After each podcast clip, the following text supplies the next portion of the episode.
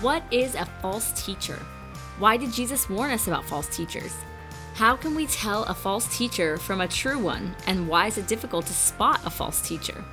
Chris sits down with special guests Robert Uradia III, and they discuss these questions and more on this episode of Your Church Friends.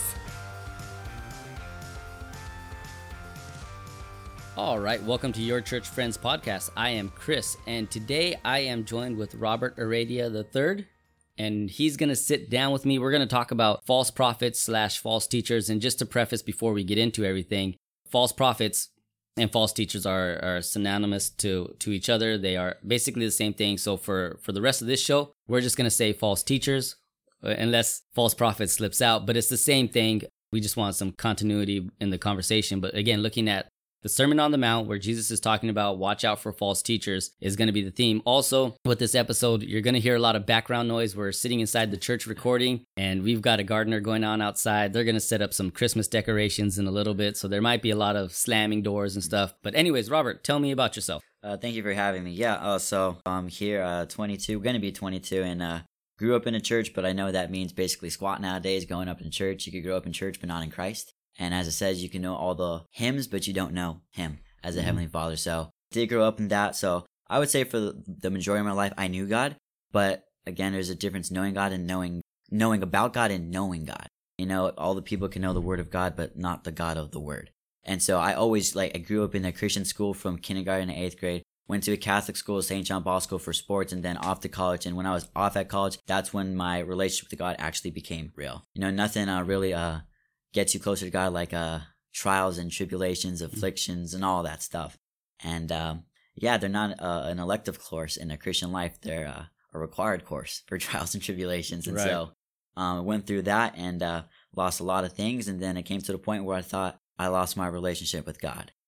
But then I realized what Revelations said: "You have left your first love."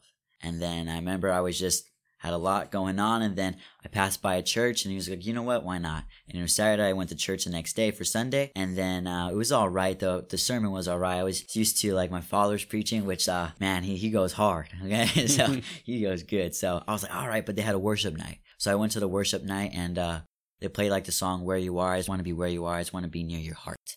And the song ends with, I've never known a love like this before. I've never felt a touch like this before. And uh, in that thing, I was like, God, it says, I just want to be where you are, where I'm here where you are. Why aren't you here? God, where have you been? That is, I would say, probably the first time I've ever heard the Lord speak to me through the indwelling of the Holy Spirit so clearly, where I asked him, Where have you been? And he says, Where have you been? That right there just broke me. So ever since then, I was, uh, the last week uh, the the last Wednesday of September 2018. And so ever since then, it's just been going up, of course, downs and ups. But my walk with God has been better like ever before. And uh, when I actually came back, because I was at college in Bakersfield due to certain circumstances, I had double hip surgeries. I had to come back. And when I was back here uh, in the summer, we uh, 2019, we actually started our young adults group at our church. Call it Young Adult BS, Young Adult Bible Study. And our uh, slogan is what the world calls BS, we call BS. Bible study. So, and then we say we're making BS majors. You know, we're going to be biblically sound. We're going to be biblically solid. We're going to be looking at the Bible, the scriptures, and that's what it is. And Charles Spurgeon actually says there are no crown wearers in heaven that are first not cross bearers here below.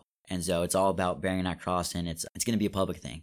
Can't be serving Christ in private because He died for us in public and all that good stuff. So ever since then, it's just been going good and been doing that for about over a year walk with God's doing so much better and really feel that my calling is for young adults, people like me knowing what it is to know about God but not have that intimacy with Him. Hmm. And so it's been going after young adults who are lukewarm. I understand them really well because I was them. That's just what my calling is right now. And so uh, my dad's told me from the get go if you think you're uh, called to be a pastor, run. Run as fast, hard, and as long as you can, because if it really is God, He'll call you back. Because many days people think it's uh, rather something to apply for, like a job, rather than a calling. That's why I feel like there's such a rise in false teachers and uh, false prophets, because they think I need to apply for the job. You know, it's something I'm going to do rather than a calling.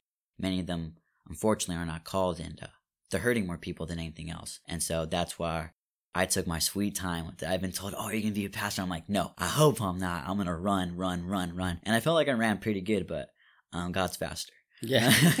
uh, you don't get tired. So um, that's a good way to look at it. Yeah. No, I, I feel very similar. My dad being a pastor too, growing up, and you know the and even my brother And so there was always the when are you going to get into ministry? Yeah. When are you going to do it? And I was like, Never. I'm not. Yeah, I really wasn't. I was like, I, I even remember a conversation I had with my dad.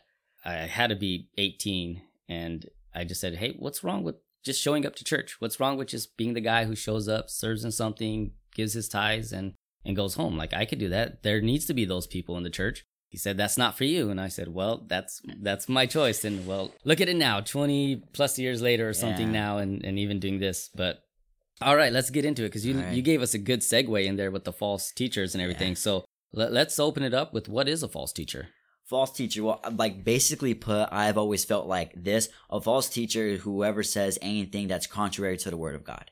That's just like how I've always felt like it was. It's just like God's word is the infallible truth. It is. It does stand alone. And if it's anything going against that, it's a false teaching. And that's why I feel there's a big difference between a false teaching and a false teacher. There's a big difference with that because any young, aspiring, and uh, new pastor will say something that's going to be false. That doesn't mean they're a false teacher. Means that's false teaching. I feel like when it comes a false teacher is when that person is unable to be corrected, that they cannot take that when they're being told, hey, this is wrong. Like Peter, he was told. He changed. Even Apollos, I think it's in Acts 26. He was teaching something, but then he was shown how to teach more truly the scripture and he corrected himself. It was a self correction that was taken there. And so I feel like there's a very fine line with false teaching and a false teacher because it's been said that most, the best theologians, their theology is only 80% right. Um, and the thing is, uh, we usually don't know what that 20% is. Right. And uh, for more more people, it's maybe 50%. And so it, it just comes to that point where it's just like when we're corrected, if we allow that correction to take place, especially if it's by someone who's like a mentor to us or someone we trust, someone who has always been there, we should really take that because the only people who view correction as judgment are those who still love their sin. And I know for a lot of uh, false teachers, I guess you could say, or people who are in ministry, is, is pride. That's a really big thing is pride. When they're corrected, they're like, no, I'm the one doing this or whatever. It's that certain level, especially for like, I know males, like pride is just like, they're stubborn. It's just like, I know I'm hard headed. And, um, one of the ways God changed me is by making the situation more, uh, uh, harder than I was hard headed. And so I would try to go up to it. Boom. I break and crash against the wall and thinking I could do it. So I feel like that's a big thing, but I do feel like there is certain non-negotiable truths that we need to stick to, like of the Trinity, the deity of Christ, his sinless life and his death, salvation by grace through faith, as it's talked about, you know, we're saved by grace through faith in Christ according to scripture alone for the glory of God alone. That's what that's what it is. And if I know the Catholic Church, they said like, no, you're not. You're Mhm. saved by anything else, and then you know an anathema that shows like if you believe that you're saved by grace through faith alone, let you be damned. And it's just like whoa. So that is like adds the difference between error and heresy. Because like heresy is basically that just goes after that strikes the very heart of the gospel and the truth. It tries to take away and says, no, it's not this, it's this. It's not by faith alone, it's by works. It's not Christ, it's through any other mediators and all that other good stuff. Most young people I know for me, I probably said some stuff that may have been false, but I, I do know like Paul, he took his time learning when he was converted three years and then he went out. So I feel like for me, I took that time as well. So I know I still probably said stuff which above my pay grade, I guess you could say. When it comes to certain stuff, we could be wrong on like election, predestination, um, pre-trib, post-trib, uh, speaking in tongues, stuff like that, where it's just like, what is the white horse and the four horsemen? Is is it the Antichrist? Is it Christ? Is it a false peace that just a matter? What is it? We don't know. The Bible doesn't say. So those are things where it could just be error, which we don't know. That could be a part of the 20%, which we just don't know. But there are certain truths that the Bible does lay out and says, hey, this is what it is. Paul even says if someone comes to preach another gospel that we preach to you, let him be accursed. And so it's just there's very certain things that we have to stick to of the gospel. And if we don't, that's where it goes from the thing. If you're corrected, it's no longer false teaching. It falls under the category of a false teacher. I, I believe this is what you said because after that you said a lot more. Yeah. uh, but uh, correction when you're a false teacher or you, the correction you see it as judgment oh, yeah. So the only one that views correction as judgment are those who still love their sin. yes that's it right there nailed it i really like that because that's such a good way to put it because all of us you're right 100% all of us at some point are going to teach something that's false we could look at scripture we could say oh wow this i think this means this and and go out and say it and then someone could be like no that's not what it No, means someone yeah. who has even further study on the topic especially when you get into some of those I, I won't touch Revelations, man. That's Yeah. just way too much going on for me. Yeah, it's just like what? to me, that's what I was drawn to. Like I was like, oh shoot, end time stuff. Here we go. Mhm. And so I started looking. And of course, I had my dad, so I was able to get books for free, and he was able to show me, hey, here's who, here's who you look at, here's who you don't. And so I already kind of had that like that safeguard. And plus, also of course, hearing my father in church, like hearing the like the type of style of preaching, like how it's supposed to be. Like I know I may not have always paid attention in church. I've told this to him, so I don't really feel ashamed of it. Cause shoot, that's the old nature, the old me, you know. Like there's been times where I was just when Flappy Bird was out. I don't know if you ever heard of that Yeah. game. When I was just in church playing Flappy Bird, and I was just like, oh, new high score and everything like that. Mm-hmm. But my spirit was listening to that. And then once all that, it just kind of brought it up to me, you know, raise up a child in the way of the Lord. When he was old, he will not depart from it. Yeah. He will come back, but there are studies showing that that's changing. But at least for me, I'm hoping that's that was it. And it's just like, how do you know you're elect? Just like we don't know. Shoot, Mhm. it doesn't matter. It's just it's secondary. It's just that it came to you, just to know. And I know something for me. I've been saying every single day ever since I had my conversion or whatever you call it. It's a uh, quote by George Whitefield. And uh, uh, it says, like, Lord, if I'm not a Christian, show me what Christianity is for Jesus Christ's sake so that I may not be damned at last. Mm. And so for me, ever since that, I've been just saying it every single day. Lord, if I don't know what Christianity is, if I'm not a Christian, show me what it is, not for my sake, but for Jesus' sake, for his sacrifice, that I will not be damned, because he died for the whole world. But it says in uh, Timothy, it's specifically for those who take hold of that and who believe in faith and rooted in obedience. Because those who don't, as uh, John puts it, he says the Holy Spirit will come and convict the world of sin, and the sin of the world is that they do not believe in the Son. And so we know he did die for the world, but it's taken hold of that through repentance and faith and obedience. So yes, it's a free gift to everybody, but not everybody will redeem that free gift. And they will find themselves on the opposite. And many Christians are under a false teaching, which leads to a false faith. Because the Satan doesn't care if you go to church. He, he really doesn't because I know it's a quote by Vance Havner that says like he found Satan found he could do more by not by opposition but by imitation rather than trying to like drive people out from the world into the church. He's now into the church driving people out. He's now infiltrated that. He doesn't care if you go to church as long as you're not changed by going to it. Cause, you know, people think, uh, like a measurement of fruitfulness of a church is size, but it's not. It's by faithfulness. Um, Leonard Ravenhill was the one who said, I'd rather have 10 Christians who are committed and faithful than 10,000 people who are just willing to play church. Right. And so when it just comes to it, it's just like being faithful in the teaching and understanding it and like, God, let me see what Christianity is.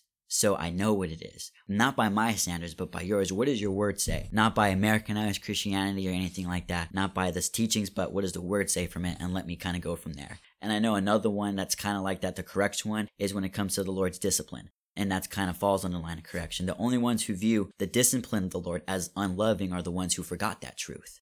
And because it says in uh, Hebrews 12 5, this is the exhortations what you have forgotten, that whom the Lord loves, he disciplines. And so the people who see discipline as unloving are the ones who've forgotten that truth. And so same thing, the only ones who view correction as judgment are those who still love their sin. And so it kind of goes hand in hand with that, with the whole correcting and the false teaching and the false teachers. When it comes to correction and the Lord's discipline, I know, I think it's A.W. Pink, it says we need to heed the Lord's taps so we don't receive his raps. So we're not being covered up like that. And I've been wrapped up quite a few times and you know, it's just like, it's tired of just getting that, getting to the point, listen before it happens and then I was there, so now let's warn others about these people out there. Because I know personally for myself, I never fell under that false teaching things. I again, I was in church, lukewarm, I get that, but I still knew, hey, that's right, hey, that's not all too right, but I wasn't living it. Mhm. And so I do get that, and now I know like the other side, what it's starting to live. Of course, it's only been like two years, but the Lord has done a lot of me over these two years. He just, he really has, and I'm thankful, and I know it's by His His grace alone that He's done that, and um, I'm just happy to keep going with it and seeing what else He has to do with these ne- next coming things. And as I warn uh, my fellow young adults, Why did Jesus warn us about false teachers? because they're out there. yeah, yeah, it's just Simple answer, yeah, right? be- because they're out there. Yeah, it's just because they're out there, and uh, it's also so that uh, so that we can recognize them. It's just like you. I know for like it's a thing for uh, like fighting. You can't hit what you can't see, and it's just usually the punch that hits you is the one that you don't see. And so if we're not aware of false teachers even being out there, how can we even recognize them? That kind of goes into the next question. So I know we'll get into that in a second, but it's all intertwined and interwoven together and how it actually all plays with it. But Christ warns us about false teachers so we can recognize them. And if you actually look at Matthew, uh, the previous passage, when it's uh, Matthew 7, 13 to 14, it's showing us the difference between the wide and the narrow gate. And uh, here he warns us about false teachers because he's called their uh, listeners to decide. Are they going to go the wide or the narrow? You know, it says like you know you look at Elijah going against all the prophets of Baal. I think it was fourteen hundred or or a couple hundred or something like that. Um, and it was just him, one versus all those, and we know who won that. But still, few and wide. And so he's calling to make a decision here, calling to making a choice. Like, hey, the way of destruction is through the false prophet, through the false teachers, because they're leading that way. They're not preaching according to the word, but according to their own agenda. And I feel also what really does characterize a false teacher for the first question, when Peter was with Jesus and he, and he told him, like, no, like, may never be when he was going to die. And then he looked at him and said, get behind me, Satan, for you're setting your interest on man's rather than God's. And I feel like that's also a key description of false teaching when you set your, your interest on man's rather than God's. You're doing it for your benefit. Uh, you know, I just want to be popular, or I just want to be this or that or whatever. But to get back on the thing, it's uh, it's showing there, even us, it's just like on man's interest is the way of the wide, but God's interest, it's the way of the narrow. And false uh, teachers, or as the passage says, false prophets, um, one and the same. It's going to show us that hey, the way to destruction, that wide gate, that wide path, is what those false teachers are actually saying. And so he's warning us of that. That if you want to stay on that narrow path, heed to the word, heed to my teachings, listen to what I am saying. Because Matthew 7, it's deep. It gives always one of two, one of two, one of two. That's just what it is. And there's biblical consistency to show that maybe the people that make it to heaven, it's only 50% of those who profess to be Christians. Because the next passage right after this goes yeah. with it. And so there's biblical consistency. There's even biblical consistency. One of four people that only make it the sower and the seed. One of four were right. The other, the three weren't. And then you have the thing of the people with the Pentecost, there was 500 people that Jesus appeared to, and he told them to tarry and wait. But then when we see when come Pentecost, only 120. If you do the math, that's about one fourth. So there's still biblical consistency showing wide and narrow. And he's mm-hmm. telling us, hey, the way of the false teacher, that is the wide. Make a choice here. Are you going to follow the wide or the narrow? And that is what I see going, keeping it in its context, why he's really describing it here. That he warned of these false prophets because they were already also present in Israel as well they were already there. So he was letting them know. And um, Jeremiah 23 16 says, just to back up, that they were there in Israel and throughout Israel's history, is it says, Thus says the Lord of hosts, do not listen to the words of the prophets who are prophesying to you. They are leading you into error. They speak of a vision of their own imagination, not from the mouth of the Lord. So he's telling us this as well, because he also does say in the last days in Matthew 24, verses 4 through 5 and 11, uh, it says, And Jesus answered and said to them, See that no one misleads you. For many will come in my name, saying, I am the Christ, and will mislead many. Verse 11 Many false prophets or false teachers will arise and mislead many. So that leads us to the other thing that it's going to mislead as well. So he warns us, so because they're out there. And then he warns us about them because um, we need to recognize them. And he warns us because they're already here. And then he warns us because they will mislead many. That is the reason why he does that, and that just reiterates and goes back to the imagery of the narrow road. Which way are you going to be going? Are you going to be misled? The wide road, it's easy to find. The narrow road, that's where we have to keep our eyes on the cross, as it says in uh, Hebrews 2, and keep following after him, not after ourselves. Deny our cross and, and keep going after him. So we know Christ warned us and to keep us to recognize them, but also to we know that they're here in the present time. So we must be warned as well that false teachers will come in. They are here. And if we uh, don't know, I know pastors say if you don't know about false teachers, it's because maybe your pastor is one because he's not warning you about it. so I didn't say that; somebody else said that. Yeah, that's um, a good point. So though. it's just like, yeah, if your uh, pastor's not calling out the wolves, maybe he is one. Yeah. And so it just kind of gets you to kind of think, like, do I actually hear about these things in the service, or do have I ever heard about them? Because you know, it's like a very specific thing to talk about. So have you ever in a church ever heard that before? If not, maybe it's just like, oh, you're just a new convert, or maybe you just haven't been there that long, or maybe it's never been talked about. That's kind of its own area of its own, but that's another way. So they will arise from among us, and if we are not careful, we may be uh, led astray by them, or even worse, we may become one of them, as uh, the Ephesian elders did. That's a good point that we could become one of them because I think a lot of times people look at false prophets or false teachers as the people behind the pulpit. Yeah. But if we're living a life that's contrary to Christ, then we ourselves are false teachers. We are falsely teaching who God is to the people around us when we go out to minister to them or just when they're looking at our lives in general. So we ourselves can be that, which I guess is a good way reason why Jesus is warning them, right? Because yeah. hey, watch out for false prophets. Watch out, don't be a false prophet. Yeah. Because uh, yeah, we can we can get caught up in the idea that it's just the people who preach the gospel are false prophets, but the reality is I can be a false teacher every day of my life by just not living up to God's standards. Yeah. And we, I guess the term we use for that is hypocrisy. Yeah but they're one and the same, in my opinion. Yeah. I'm gonna go into the next question. I'm gonna kind of combine the next two. But before I do that, can you and everybody listening do us a small favor by leaving us a five star rating, a quick review of how this podcast has helped you, and subscribe to our podcast on whatever podcasting platform you listen on? This will help us get our podcast out to more listeners. Finally, don't forget about our website, yourchurchfriends.rocks. We got videos up that will take you through the whole book of Philippians, all previous episodes of the podcast, and more content to be added soon. It's yourchurchfriends.rocks. Why? Because we rocks. Now let's get back to that combined question.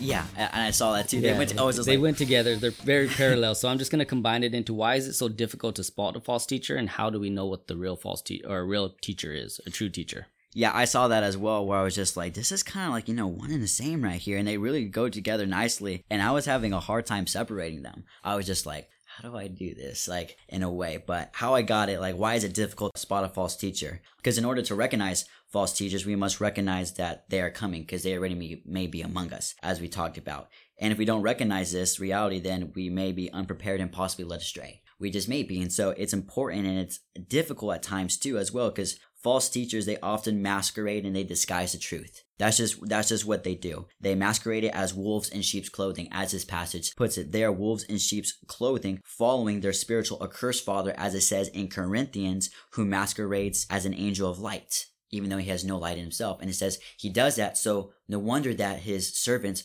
also are servants of the pure servants of life but their end is destruction and so it's very clear about that, that it is disguised. It is kind of hidden. It is secret. It is masqueraded. And that's why it's hard to do it at times because they are. They are disguised. And as you said, with hypocrisy, and I know something, it tells us, you know, how we're supposed to warn and everything as well. Do it in, uh, do it in love and everything. But what I always see is people like abandoning the truth when they're doing that. And I know it's a quote that says, truth without love is brutality, but love without truth is hypocrisy.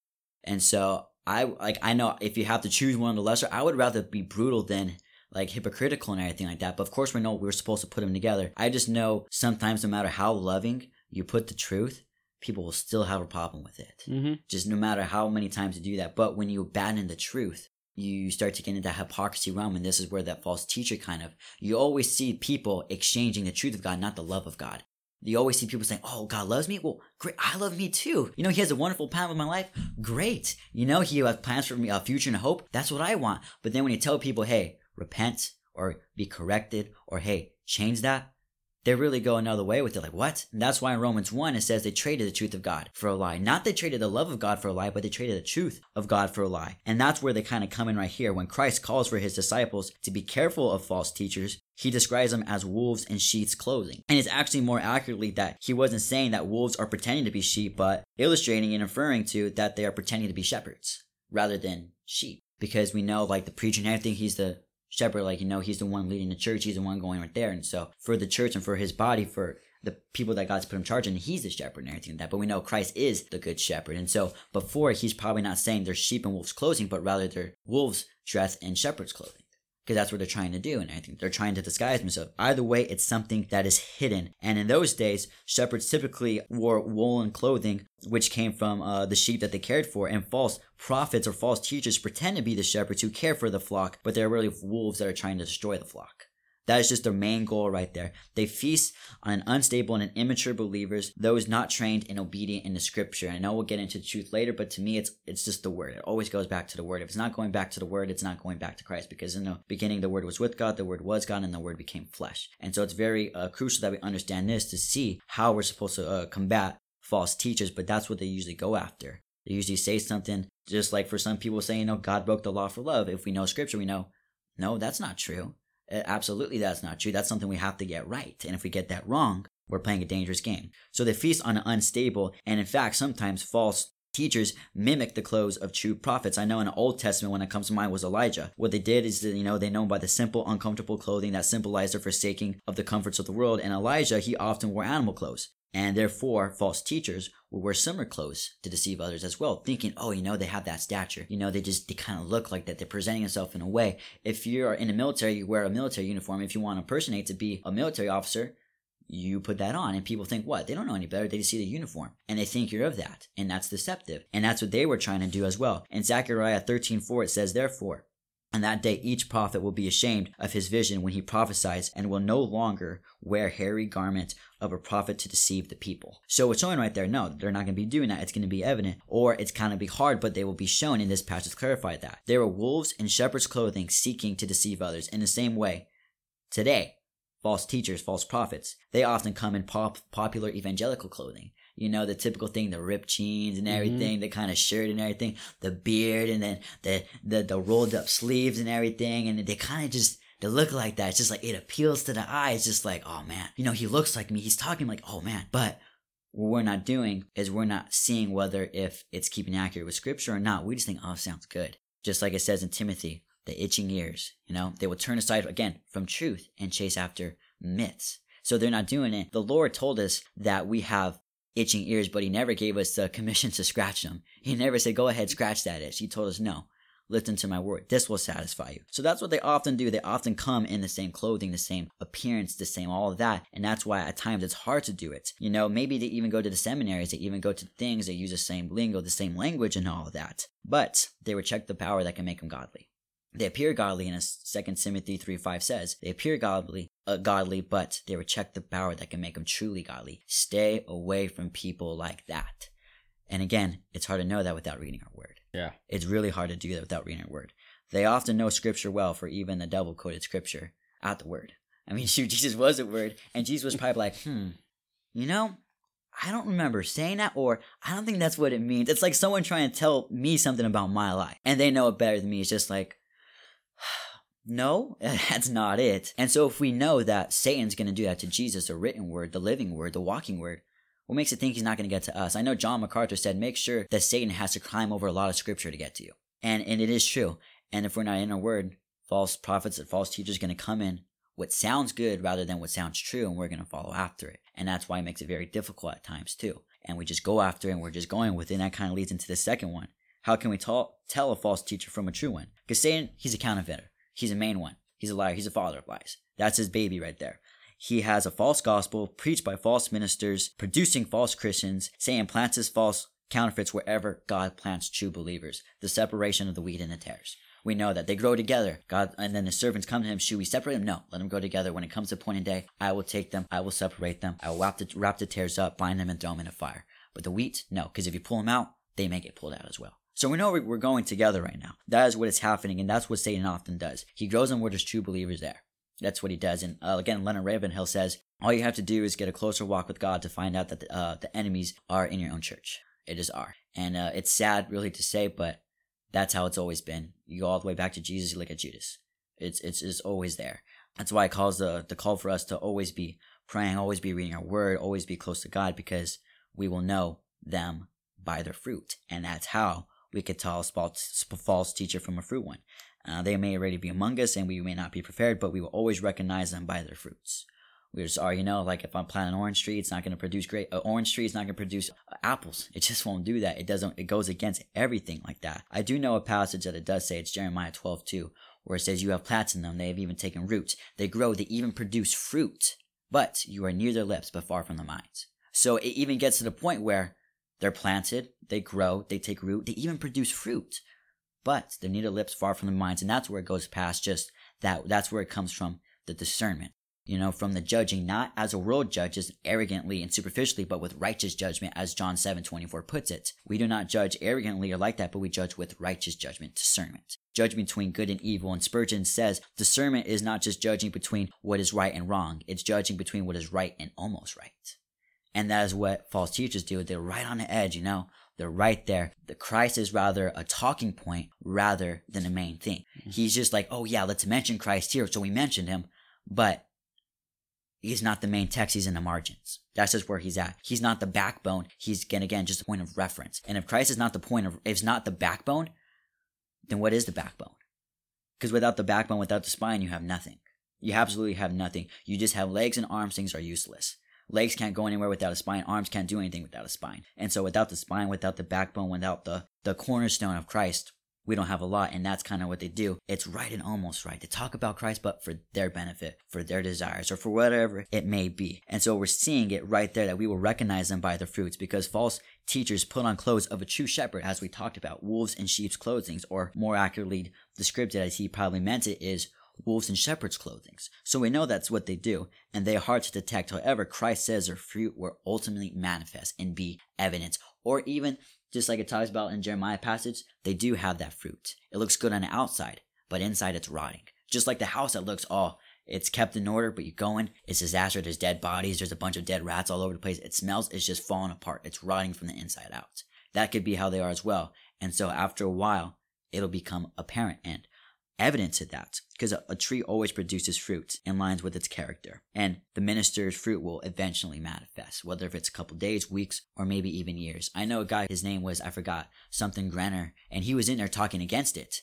But then the thing that came through was the the woke gospel you know all that coming through and he fell for that and he's like the president of some Baptist seminary something, and they're calling for his resignation. So Enemy has always produced his counterfeit lies, whether if it's the prosperity gospel, the woke gospel, the social justice gospel, you know, the LGBTQ rights gospel and everything that, or the abortion stuff. He always does that, and I feel like that's a separation further of the wheat and the tares, the sheep and the goats. It'll show are we going to stick to the truth of his word, or are we going to look to the world for the validation? Are we looking to the culture to get validated, are we looking to Christ? Are we looking to the government are we looking to God? Are we looking to feelings are we looking to faith? What are we looking to? If it's not the word, if it's not rooted in that, it's going to be wrong.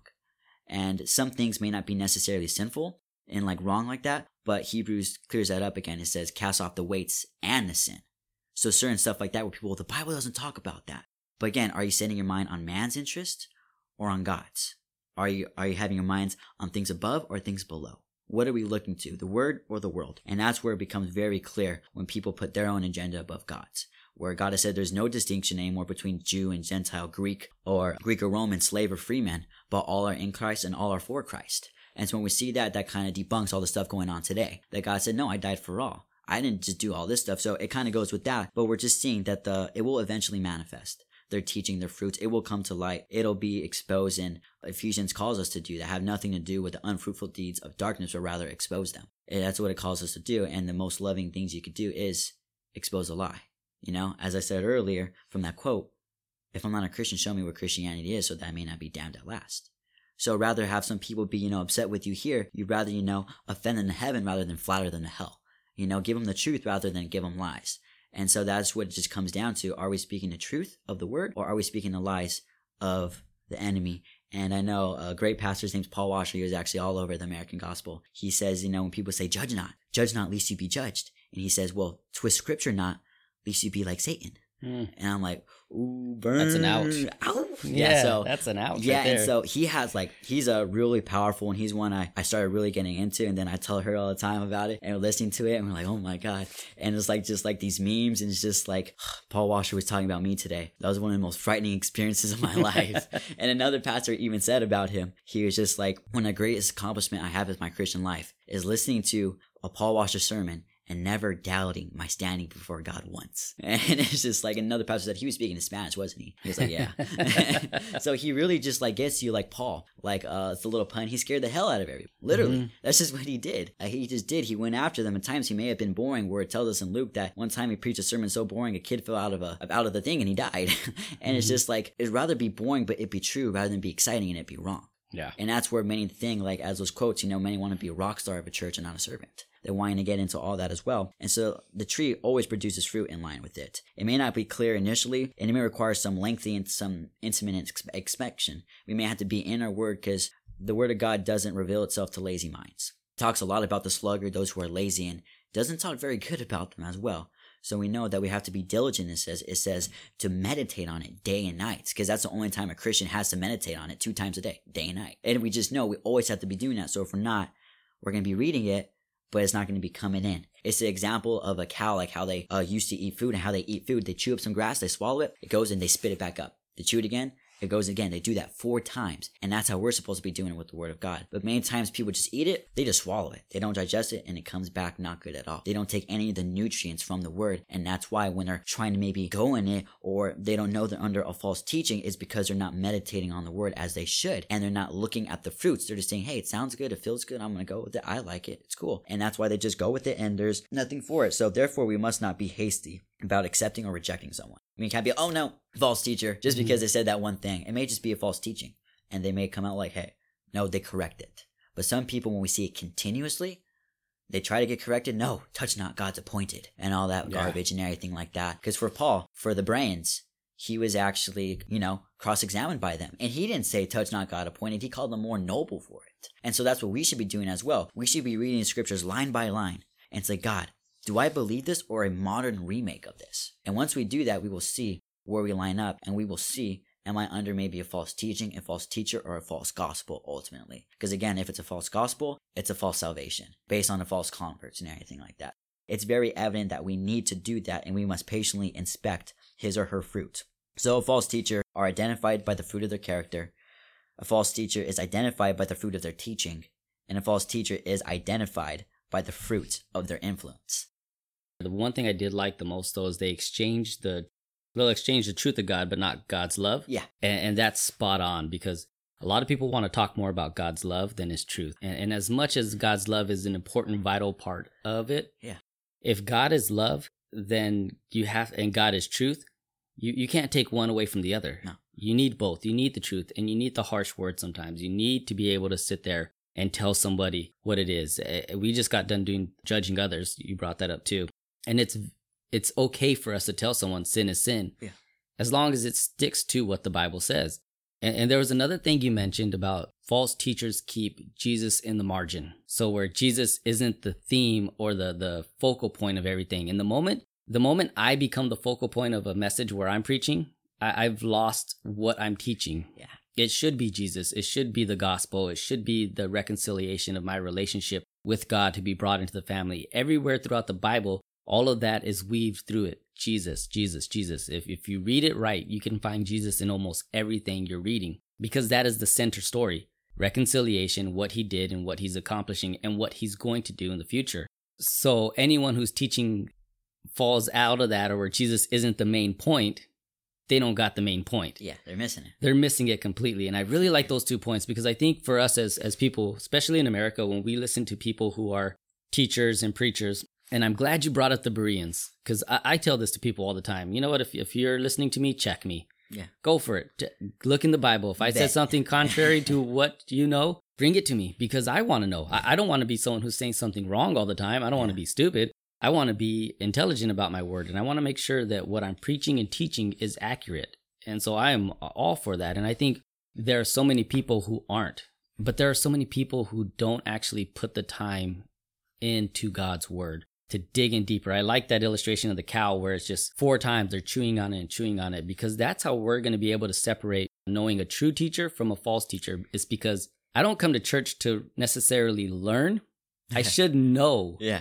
I I come to church because this is where we gather, this is where we get encouraged, and this is where we can strengthen each other in the body. So a preacher teaching to me isn't necessarily always teaching me something new about God unless they're going into like theological deep history. Yeah. yeah like, oh, here we go. Yeah, then it's something different, but really what they're doing is they're strengthening me for for that time together and encouraging me. So I think that's really the separation of it is that we we've got to know the truth. We've got to chew that thing up so that when I show up to church, I'm not showing up to actually, oh, I never knew about David and Goliath. What's this story? You know, It's you, not my stone of faith. yes. I'm not David. Oh my gosh, don't even get me started to that. But yes, all of that. It, it's it's we should know that, and it should just be an encouraging. So go ahead and and, and uh, whatever you have left, I'll let you uh, kind of So tie I'll- that in, and then I'll wrap up this episode. All right, but before you tie that all up, let's hear a quick spot from our sponsor, The Way app.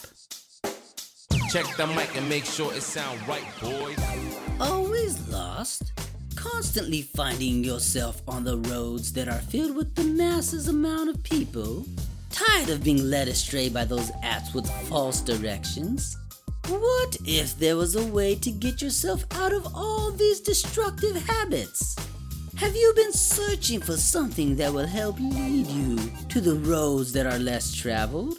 Well, search no more. The Waze app will guide your life to the freedom you desire. With real time, up to date GPS that will lead you exactly where you need to go. The Waze app comes with a plethora of voices to direct you on your travels. Never be led in the wrong directions again. Choose the way. Okay, so I'll finish this question right here. But yeah, just to go back with the truth and everything, it's just like when people look at um his loving, mercy, forgiveness, gracious, and all that, they forget about his judgment, his wrath, and his anger. It's the same coin, just different sides. You have heads and you have hail, and uh, you have heads and you have tails. You have that, and I know James White says if we look at the cross of Christ and we do not see God, God's wrath against sin, we do not see His love there either. We just don't. And it's just like with the truth and love. It says love and what? Deed and truth put together. And if we always get rid of one, we're going to be missing the mark. I think my father talked about that. What sin is missing the mark. It's not that like we're not like a sniper, we're not an archer, we're not like a dart person throwing something at the board and barely missing it like that. No, we're someone aiming at the wrong target, looking the wrong way, facing the wrong direction. And the thing is, we're hitting that. And when we're doing that, we're aiming at the wrong thing. We're not aiming at truth and love, we're aiming only at love or only at truth. And we're forgetting, no, it's both of them together. And it's totally just missing the mark. And that's what many people do today. It's a sad thing to see a lot of Christians uh, apologize for the wrath of God like it's something they need to be sorry about. It's really just saddening to see that. It's just like, no, like, th- that is not something to be sorry about or apologize for. That is the truth. Just go to the Old Testament. You see the hand of God working in Jeremiah, I- Ezekiel, Isaiah, in Exodus. You see all that happening. And uh, it- it's not because this is a time of grace that we are in. Or the time of judgment, it will come, and many people deceive themselves. There is no judgment. Why? Because the false teachers tell them there is no hell. There is no judgment. But if you go ahead and you look at the parables of Jesus, of the parables of the master with his slaves, and he goes on away and he starts beating them. He says, I will cut up to pieces when I get back. I'm going to cut you into pieces and throw you in there. And with the 10 virgins, he tells them when they come knocking on the door, I don't know you. I don't know where you come from. Then when he gets to the parable of the talents, he says, Send him, you worthless, wicked slave, send him into the outer darkness where is the weeping and the gnashing of teeth. And then you get to the one, the separation of the sheep and the goats. It goes again to show the further judgment. All the ones on the left, which are the goats, put them into the eternal punishment what is set for the devil and his angels. So punishment is there and it shows even further how much they're not in their word. Or this is what they're doing. Ah, I don't believe that in the word. Oh, I don't believe that. Or and they themselves become their own God. In the last days, there will be love of herself. They will love pleasure rather than God. Not one or the other, like John puts it. They will love darkness rather than light. Light's not even in the picture. God's not even in the picture. They are their own God. And so when they're doing that, if they're picking and choosing, which a false teacher does, they proof text scripture. Oh no, that's not what this really means. Oh, this is what it really means. Jesus didn't mean that. No, this is what it actually means and says. Or no, we're going to focus on this, not on that. That's proof texting it. And that's where we see a lot of them go wrong. So they don't believe in God. They believe in themselves It's cherry picking. Cherry picking. That's exactly what they're doing. You're like, no, I'm not going to choose this one, not this one. And that's where it starts to go wrong a lot with it. To kind of finish up on that, Second Peter chapter 2 talks a lot about falsity. The whole thing is just designated to it. And actually, right before that, First Peter, we, uh, we get the two scopes to it. In uh, 2 Peter chapter 1, we read about genuine believers, where in 2 Peter chapter 2, we read about false teachers. And again, it kind of goes what we'll be talking about the next episode about the truth and how the American gospel puts it for the first 30, 35 minutes, it establishes the truth. Because how do we know it's false? Because we know it's true.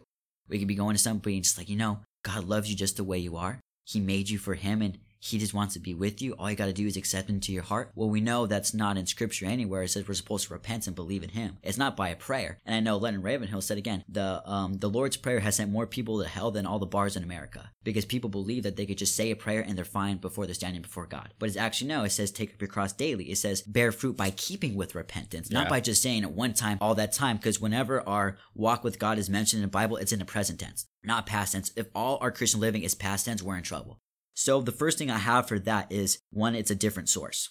It's a different source by which they get it. Where does the message come from? In 1 Peter 1:16 it says, "We did not follow cleverly invented stories when we told about the power and the coming of our Lord Jesus Christ." We did not. They have it. They were eyewitnesses that he's as he puts it. Where in 2 Peter 2:3 it says what stories they have made up. So we see one, where did the source come from? Where did the message come from? They have their false teachings and they exploit it with stories they just made up.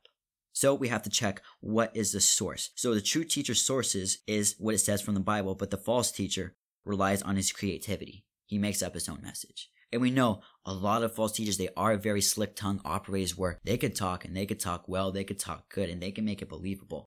But is it true? Is it real? Is it from the word? Are we going to be cross checking and be like, well, wait a second, is this what the word says? Or are we going to be, you know what, itching ears, that's what I want. Turn aside from the truth, chase after myths. Again, it's a turning.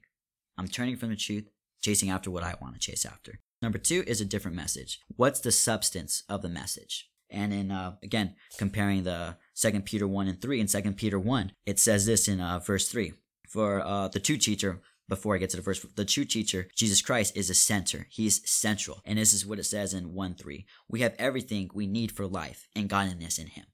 That's where it just shows. Everything is in him. Where in chapter 2, verse 1, it says, They will secretly introduce destructive heresies, even denying the sovereign Lord who brought them. So we're seeing it's a different message. False teacher, again, Jesus is in the margins. He's not the center. He's not the source. He's a talking point rather than the backbone. And notice the word secretly in there. It says secretly. Rarely do you hear of someone saying, Yeah, you know what? I'm going to be preaching you something different from the gospel. They never say that. They always say, Thus saith the Lord. And that's mm-hmm. very dangerous. Thus saith the Lord, or the Lord told me is no substitute for it is written. Because again, when Jesus was there, he said, What? It is written. He yeah. could have just said, God's telling you, and it would have been true. It could, but he said no. He went back to scripture. Even when he was on a cross, when he was silent for six hours, he quoted scripture, My God, my God, why have you forsaken me? Quoting Psalms 22. And the ending of that song is triumphant. So that shows us even in his deepest, darkest hour where everybody let him, it wasn't, uh, why has Peter denied me? Why has Judas betrayed me? No, it was, My God, my God, why have you forsaken me? And still he went back to scripture. It is written. So he shows us a lot from that that when we're in our th- in our trials and the hardest thing ever in mankind to happen, bearing the sins of the whole world, past, present, and future, he still went to scripture. It is written. So that's another thing, different message that it needs to be Jesus at the center, his word at the center, the gospel at the center, rather than in the margins, a talking point, a reference point. It has to be the main thing. Moving away from the centrality of Christ is very subtle. They slowly ease into it. They slowly start to do it. The false teacher will speak about how other people can help change your life. Now they're teaching about your favor, your power, your opportunity. They're teaching you about the power of you, not the power of God. And it's very subtle and it starts to sound good. You know what? Can do this. I am enough. No, we're enough for the penalty of hell. That's what we're enough for. We need Christ to come. We're not enough and that's okay. Spurgeon says, when you find yourself to be absolutely worthless, know that you hit the truth because you don't deserve it. That's why it is grace. So we were not worth it. We were not worthy, but God made us worthy. That's what he did. We were not enough, but God said, I know you're not enough, but I'm going to be enough for you. And then that's where we really see the true beauty of the gospel and of the Bible right there. That our best deeds were as filthy rags, that we were just dead in our sin. We were lost. We were, we were blind. And Christ said, I'm going to make you see. I'm going to find you. I'm going to make you alive. Many people think that they're just broken in life. That they think their main problem is that they're broken. But no, the main problem is that they're dead. It says that we're dead. It talks about that. So many people think they just need to be fixed rather than revived. Mm. And so when they get that and they understand that I am lost, I am blind, and I am dead, they really see the gospel and the Bible for what it is. I am being found. Amazing grace, how sweet the sound. I was blind, but now I'm see. I'm lost, but now I'm found. I am dead, but now I have been made alive. And again, what could a dead man do? You know, nothing. Right. And so it, it, just shows us right there that that is a thing, but it subtly goes away from that. They're teaching you about you, you, you, and you start to like it. And so it's a different message. And then third, it's a different position. And what position will the message leave you? The true Christian, as says in 2 Peter 4 1, says that a true Christian escapes the corruption in the world caused by evil desires. It escapes it. But in the next chapter, in 219, let's listen how Peter describes a false teacher. They promise freedom, while they themselves are slaves of depravity. For a man is a slave to whatever has mastered him. So again, man's interest, not God's. The true believer is escaping corruption, while the counterfeit, the fake, the false teacher believer is mastered by it. And again, tells us that sin no longer has dominion over us. And so that's the thing. The person who has Christ will still struggle with sin, but the person without Christ will be enslaved to sin. It's just a very clear difference with that. People think, well, you're a Christian, you still get angry? Or, you know, you still have a thing with pride? You still have all this stuff?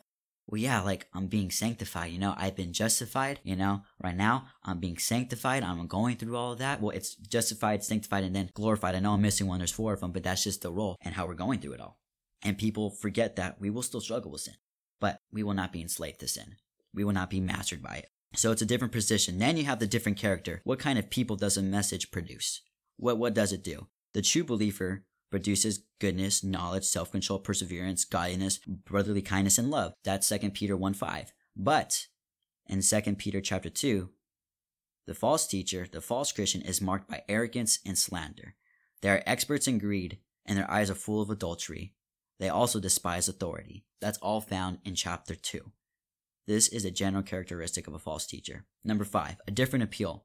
Why should you listen to the message? Why should you listen to the gospel? The true teacher, the true believer, appeals to scripture as it says in chapter 1 and verse 19. We have the word of the prophets made more certain, and you will do well to pay attention to it. So it's telling us the truth. God has spoken, and the true teacher appeals to the word of God. The true Christians appeal to the word of God. But the false teachers rather make a different appeal. As it says in chapter 2, 2 Peter 2:18, by appealing to the lustful desires of sinful human nature, they entice people who are just escaping from those who live in error. So it's telling us like, yeah, they're going after those who do it, and we know how it ends in a chapter that those who get tangled up again of it, they're going to be twice as worse. You know, as the proverb says, like dog always returns to its vomit, and a washed pig always returns to the mud. That's what it's telling us of it. And it's saying that it's going after those people who are just wanting something that they could get rather than Christ itself. They're not looking for Christ. And many people, if you ask them why are they in church, are looking for something rather than Christ. But God is gracious and He is merciful and He say, hey, your intentions may be wrong, but you're to find me. Just like the lady who touched the garment of Jesus. She was thinking, oh, it's just this magical power because they were very superstitious back then. That's why when they saw Jesus walking on water, it's a ghost. That's why they were very superstitious. And so she was just thinking when she touched the hem of his garment, I will be healed. She was thinking it's just a magical mysticism kind of thing. I just got to do that. So people think we need to have the faith if I could just touch it. But actually, when Jesus turned, he turned to correct her. He turned to correct her and says, basically, he talked with our, our theologian scholars for about an hour. He did it to correct her, but he says, now your faith has been made right. So many of us come to church looking for something rather than Christ, but then Jesus says, I know you weren't here looking for me, rather something from me, but I'm going to make that right. But those who do not want to be corrected will not say, No, God, I just want all the stuff. I want to be close enough to you so I can get all the things you, you offer, but not you. And that's how you see how we've become very self centered and according to the false teaching and a false teacher, that we just don't want Jesus. We just want what he has to offer. And that is what we just see from there. The false teacher asks, What do people want to hear? What will appeal to the flesh? And the last two is a different fruit. What results does a message have in people's lives? Ultimately, we know for the people teaching, it's a very big trap to, you know, study the word without doing what it says. It's a very big trap. You know, we look at it, we read it, we outline it, we study it, we teach it, we preach it, but sometimes we forget to do the one thing that it's called to do to change us. And that's what the thing is. What state does it leave it in? What are we changed by it? Do we produce that fruit? Or is it just up here whatever, stooping down to the heart? Is it just head knowledge or is it heart wisdom? Because there's a saying that says a lot of people will miss heaven by just one foot. And that's the distance between the mind and the heart. What state does hmm. it leave us in? Does it actually change people's lives? The true believer, as it says in chapter 1, verse 8, the true believer is effective and productive in his or her knowledge of Jesus Christ. But in chapter 2, 17, the false teacher is like a spring without water. What use does it have? Nothing at all. This is just a great picture of it. They promise much, but they produce little. They say we're going to have all the desires of a heart, but forget that all of the desires of a heart are found in God and they're looking everywhere besides where it's actually written in His Word. You know, they look for power everywhere and everywhere, but not in word. They're looking for miracles and signs and wonders and healings. The faith of us is not in those things. It's produced by the Spirit, and the Spirit is talked about by the means of the Word. And they're thinking they're looking for power everywhere else besides where it's actually written in the Word, and they miss it entirely. And the last one is a different end. Where does the message ultimately lead you? So we talked about its end and what it what actually its uh, what effect does it have in our lives, and now the different end. Where does the message also lead you? And here we can find the most disturbing contrast of all between Second Peter one and two. The true believer will receive in verse eleven of chapter one a rich welcome into the eternal kingdom of the Lord Jesus Christ. Well done, good and faithful servant. That's what we will hear. But the false believer will experience swift destruction, as it's talked about, where it says, Depart from me, I never knew you. I don't know you. I don't know where you come from. Their condemnation has been long hanging over them, and their destruction has not been sleeping, as it says in verse 3 of chapter 2. We will know them by the fruits of the character, teaching, and their influence. So those are the different things that we have right there from 2 Peter 1 and 2. And I feel like it's a great to go side by side with. And whoever's listening, I would like to encourage to actually read 2 Peter 1 and 2 Peter 2, and then go back to Matthew 7 and read verses 15 through 20. And the different things we just talked about is a different source, the different message, the different position, the different character, the different appeal, the different fruit, and the different end. That's how we could uh, start to for the original question. For it was for the question, kind of went long on that. How can we tell a false teacher from a true one? Yeah. all those differences. Yeah, when I look at it, I think of so we have the teacher, right, Jesus, and when he came here, if you if you look at, I think it's in Mark, he goes, he does all these miracles, he heals Peter's mom, he heals her, and then tons of people come in, and he's doing all these miracles, and then he escapes by himself, and he goes to to pray, Mhm. and and he's praying, and then in the morning the crowd gathers again, and he says, okay, I've got to leave because I came here to teach. Yeah. And what that told me was that if he came to teach, I came to listen. Mhm. So I should listen to what he says. So that's the to me the perfect example of the true teacher. Yeah. He's here to teach and so many people came for the miracle and came for what can I get instead of what can I receive. And, and they were they were looking to get something from God, like uh, the woman who touched the cloak. What can I? I'm going to get this from Him. But He was here to teach us, to teach us how to be kingdom people, how to live the right way, and He He constantly gave us the truth. Yeah. Here is the truth. I'm going to teach you so that you can live this way when I'm gone. And for a lot of us coming to church nowadays, it's more of a right. The the power of Christ isn't in it. No. It's more the power of me. What can I do? Yeah. I can be a good person. I could get myself there. And there's a lot of teaching that that follows that key theme of like you are a good person. No, I'm not. I'm not a good Mm, person. It's not one good, not one. If anyone has really looked in the mirror, they will see that they're not a good person. If you really took take a self-examination because that's the whole judging others thing. It starts off with self-examine yourself. So if I really self-examine myself, I'll see that I'm not good enough. I'm not strong enough. Like you were saying, I'm not worthy enough. But a false teacher would tell you, "Yeah, you can do it, buddy. It's all positivity and it's all this and that." Because why? God loves you. Exactly. Uh, because they, they don't want they don't want to push you away because they don't care about your salvation. They care about your money or what you can give them. Gimme, gimme. Exactly. So uh, you know that that that's just my thoughts on what a false teacher looks like. How can you tell the real one from from one who's not? A real one's actually going to proclaim what Jesus did. He's going to teach you exactly what Jesus did. He's not going to shy away from hard issues. Yeah. They're gonna they're gonna be there to to deliver the word of truth. And another one is just going to tickle the ear. It's just going to say what you want. And, and that's why we'll get into that a little later. Why so many people are flocking into that. But all right, well let's wrap up this episode. Okay. I'm Chris for Robert. We are your church friends. Thanks for listening. Thanks for having me. I'll be back soon. Yeah, I, I heard a pop when I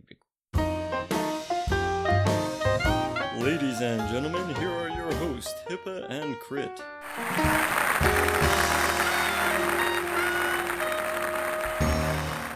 Thank you, thank you all. Crit, why don't you tell the folks a little bit about our organization and who we will be helping? You got it, Hippa. Well, tonight we've pulled the trumpets out for the Help Us Look Good as we give to the needy organization. With so many people needing out there, we aim to do whatever we can to help and make it no secret when we do so. I mean, what a great cause there, right? You, the people at home, give, and we are the ones that look good on your behalf. That's right. And if you've heard enough and want to give immediately, you can call 1 800 555 GIVE. That's G I V E. We have several operators standing by to help answer your call. For those of you who prefer to send your donation electronically, Venmo us at Hippa and Crit Looks Good 5. That's Hippa ampersand Crit Looks Good 5. Maybe you're still not convinced giving a donation is the right move for you. Let us give you a little more information. Crit, we know who the donations will help, but what will these fine folks' money do to help the needy? Well, Hippa, with their donations, we're able to get together food supplies, clothing, and other necessities. We then package that all up together with a card that says from Hippa Crit and Friends. May God bless you. That is so awesome of us. So, what are you waiting for? Get that left hand to tell the right hand to pick up that phone and call now to donate. Don't tempt us, folks. We'll keep babbling on and on and on all night. Our goal is to get that reward in full tonight. So please pick up that phone and give because when you do, we look good.